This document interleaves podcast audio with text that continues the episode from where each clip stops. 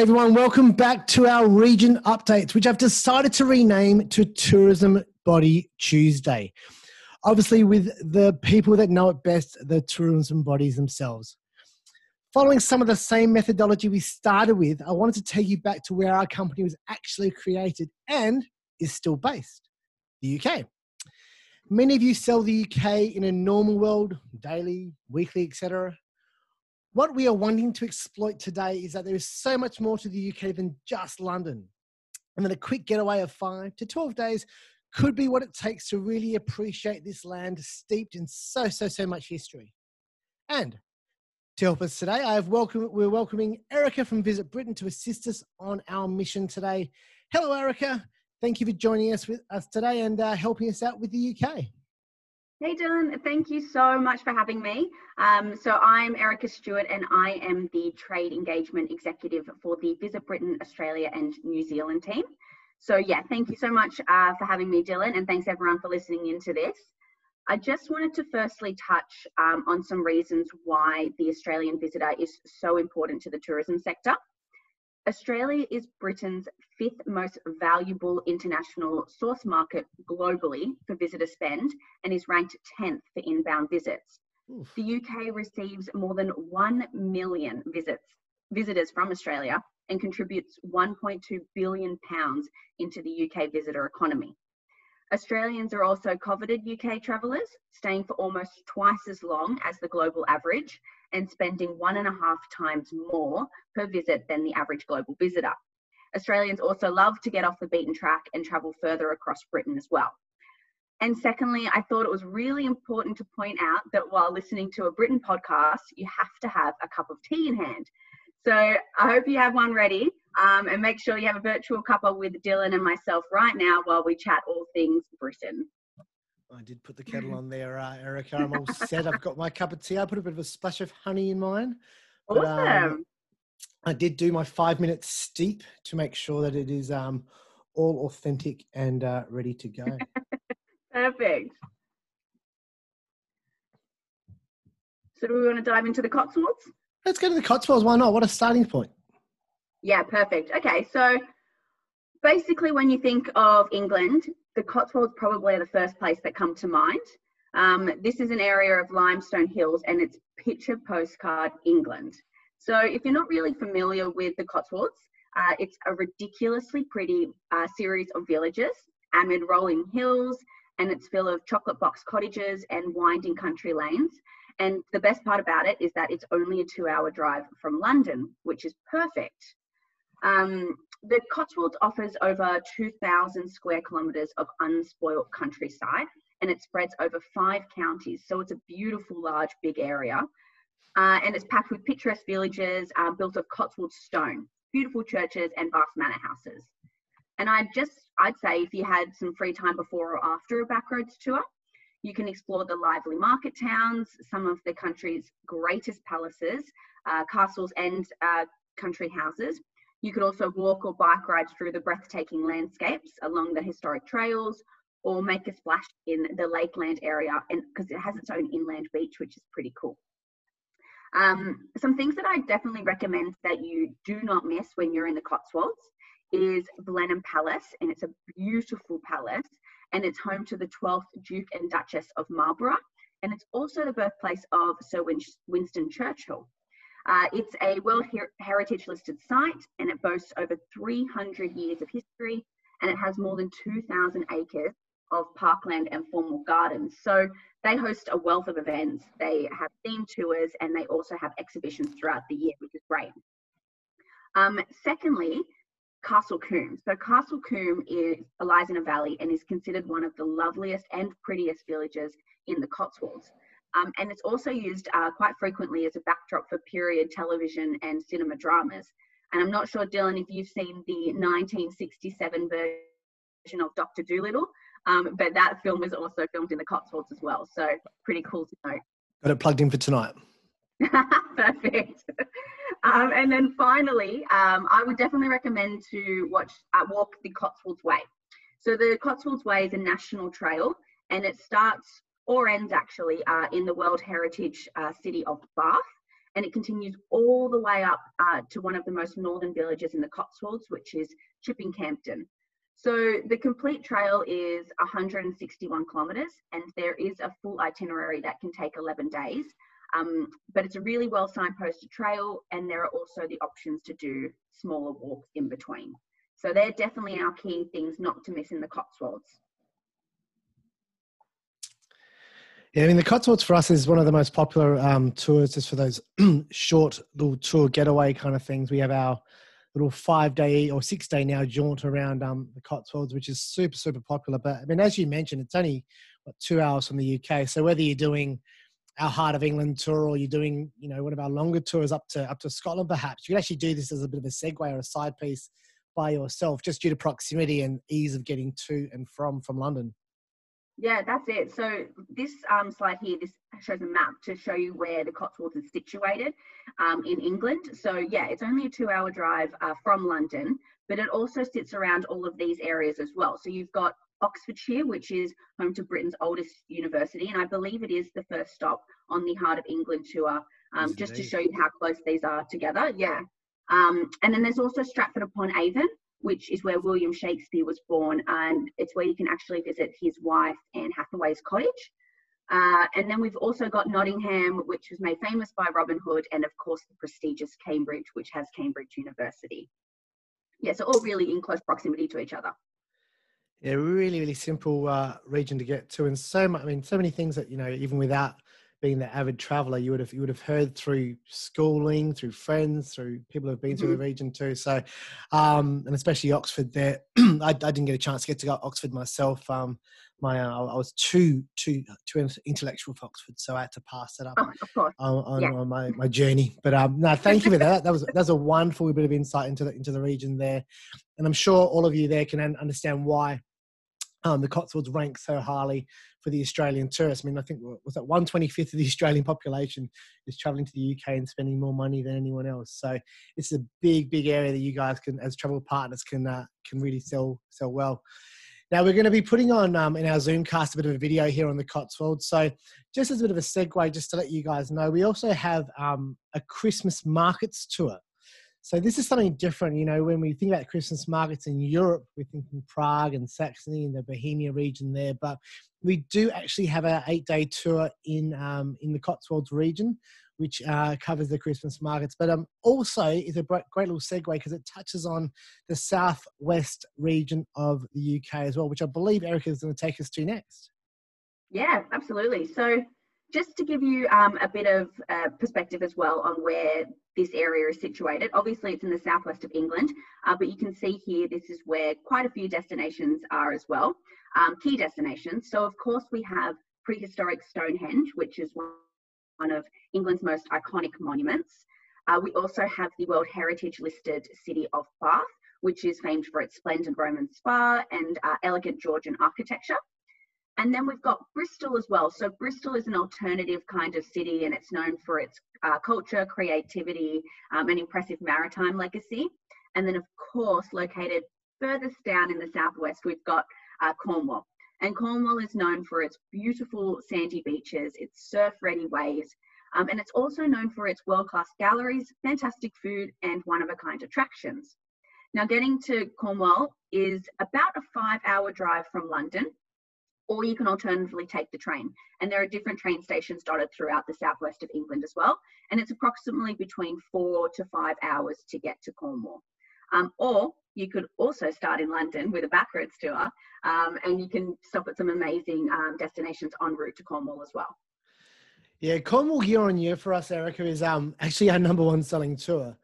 Um, it's once again one of those perfect length itineraries to just get out of London and see some of the countryside. But you know, um, we, we do it a little bit differently. And the, the, the, benefit of the Mercedes Sprinter that we, that we use on tour, and obviously the group sizes of only 18, um, really make this a, an amazing region to see with backroads. And it's funny, um, obviously we're a UK office as well, and um, my, my big bad boss decided to um, do our Cornish tour, and uh, he, he claims he's been to Cornwall 50 times.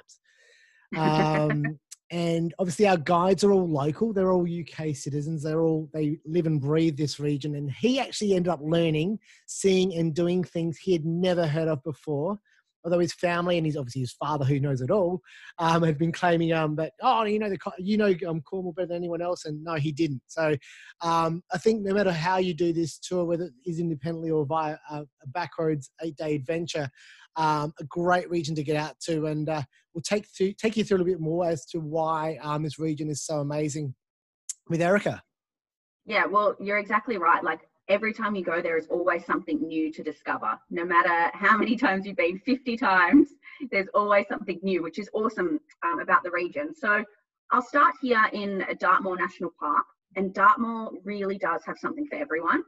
Uh, history lovers can explore castle ruins and learn about local myths and legends at some of the local museums.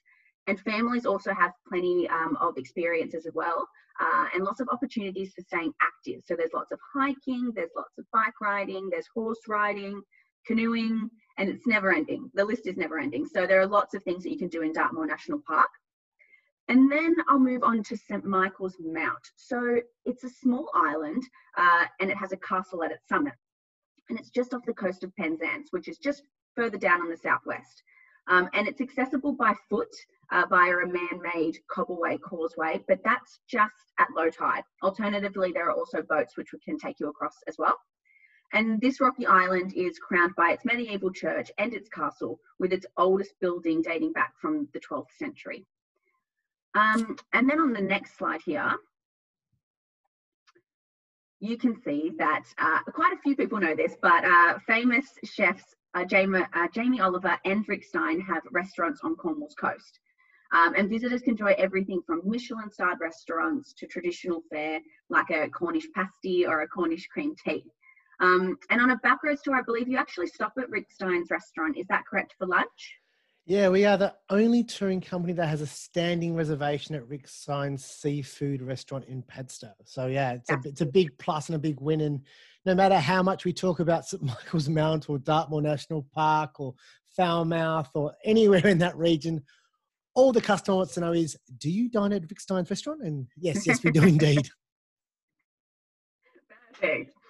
Um, and just the last point I just want to touch on with Cornwall is that it has a milder climate than the rest of Britain, which provides perfect uh, conditions for exotic animals and plants. So that actually leads me to the world's largest indoor rainforest, which is at the Eden Project. And you know, some people refer to it as the eighth wonder of the world um, because it's like the um, Eden Project is a series of uh, it's they're massive and they're bubble-like biomes, which you can see in this picture if you look at the uh, the Zoom videos. Um, and it's nestled in a crater and surrounded by breathtaking scenery. It's really one of a kind and it's beautiful to see. And I think the coolest thing about it is that it's also home to England's longest and fastest zip line, which is at 60 miles an hour, which I think is about 96 kilometers per hour, which is so fast and definitely for the daredevils. I dare you to do it, Dylan, next time. Sign me up. Now we, we don't um, we, we don't visit um, um the, the Garden of Eden. I like to call it or the Eden Project, but there's plenty of free time in your touring to go and visit this um marvel um which you know will sustain the world if if it all falls apart. Um, mm-hmm. in times like COVID, maybe this Eden Project is, you know, our lifeline to, to safety and sanity in the future for our food, beverage, and farm flora. But um, the zip line I didn't know about until today. So yes. that's why I love these little conversations with the tourism bodies because you're just going to pick up little bits and pieces that you may have never thought of before. And uh, might be a draw card for even for yourself to get out to, to these regions as well. So, yep, sign me up for that zip line. I am ready to go. Perfect. And I thought just to finish off in this little region here, Erica, let's um take our uh, customers to Wales. I mean, this region is probably undersold and probably forgotten a little bit, but um, just more of as a, as a rationale from the backroads perspective, the only touring company that tours just Wales. So, what you'll find on many touring experiences, which are generally like the London to, to Scotland kind of adventure where they'll visit Wales definitely. They'll 100% take you through Wales, but nothing as in depth as our eight day Wales Cardiff to Cardiff journey. So I thought I'll get the expert to take us through why Wales is so significant and uh, give you guys some better understanding as to how you can maybe sell it better. Yeah, so a really cool fact about Wales, I'll just start with, is that the country has more than 600 castles, which is more per square mile than any other country in the world. So that's a key starting point for me and exactly why I'd want to visit the region, along with its really cool language and really hard to understand accent for starters. Oh, that's the challenge. I that is the challenge. love the Welsh accent. I think it's awesome. Um, but then going into some details about some of the really great destinations that there are in Wales, and I'll start with Cardiff.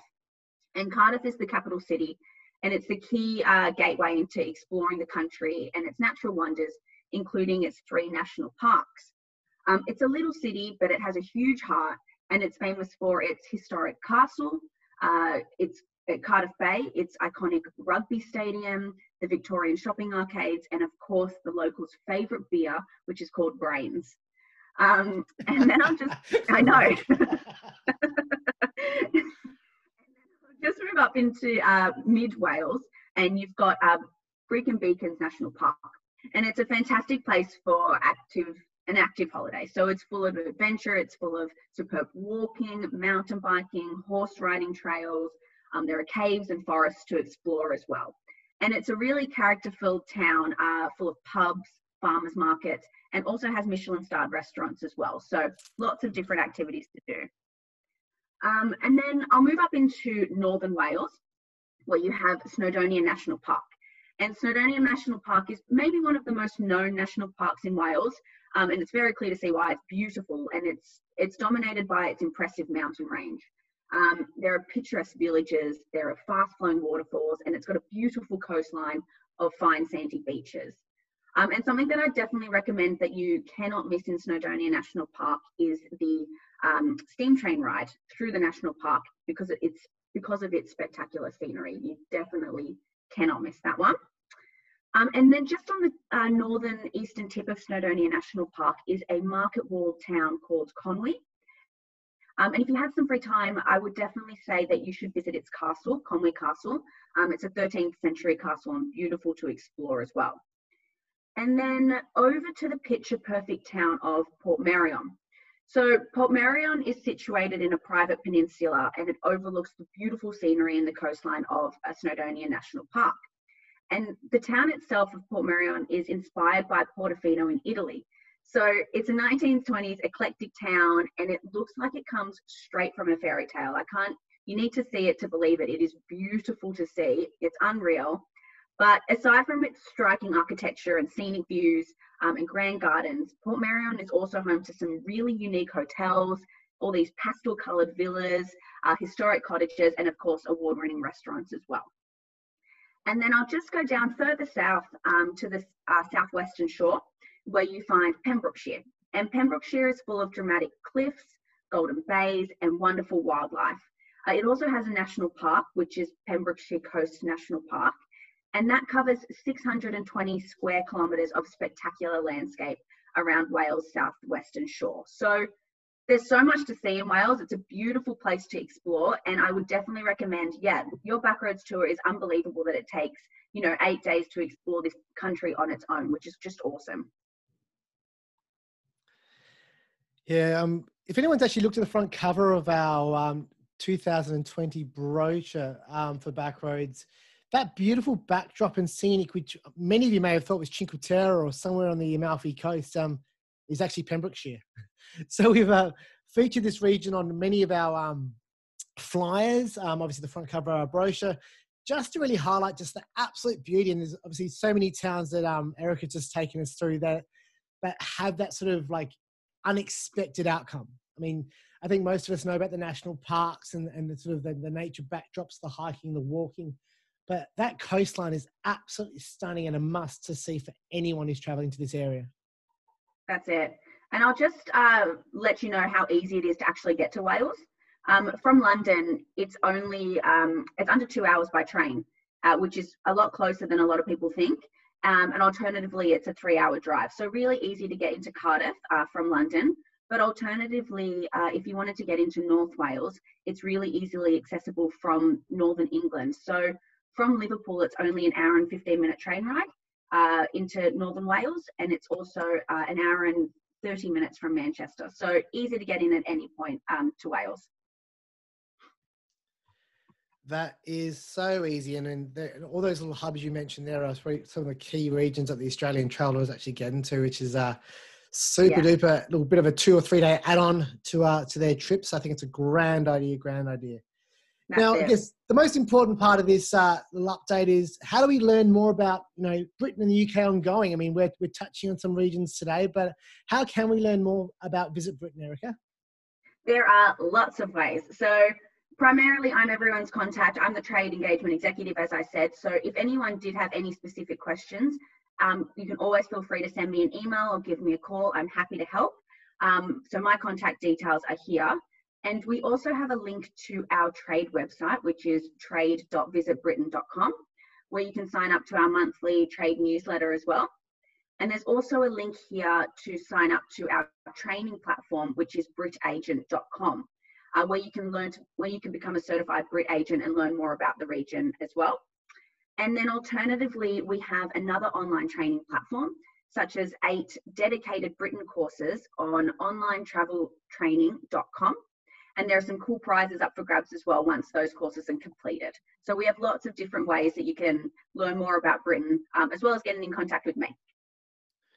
Excellent, excellent, excellent. Now, once again, we haven't hit all the regions today. We do know your time is precious, and we do thank you for tuning into this uh, podcast today. But can we get back together sometime soon, Erica, and maybe take the uh, the guys on a journey through Scotland? Yes, please. I would love that. There's so much to discover in Scotland. Yeah, so what, what we'll try and do, we'll, we'll loop back in, but um, we'll do a dedicated Scotland only catch up uh, in the not too distant future. So pay attention to LinkedIn and also the Backroads APAC agents page for upcoming dates and events for this. And um, Eric and I will try and align our diaries to make this work really, really well for you guys. But um, um, on behalf of Backroads Touring Co, Erica, thank you for taking the time to join us today on our Tourism Body Tuesday. All the details will be added through to the social media page. So I'll add um, Erica's email and phone number details, etc., for the guys who are just listening to the podcast. And if there's anything you need from either of us, please, please feel free to reach out. We love your questions. We love your support. And we look forward to selling the UK even more together next year. Thank you very much, Erica. Thanks, Dylan. Thanks, everyone.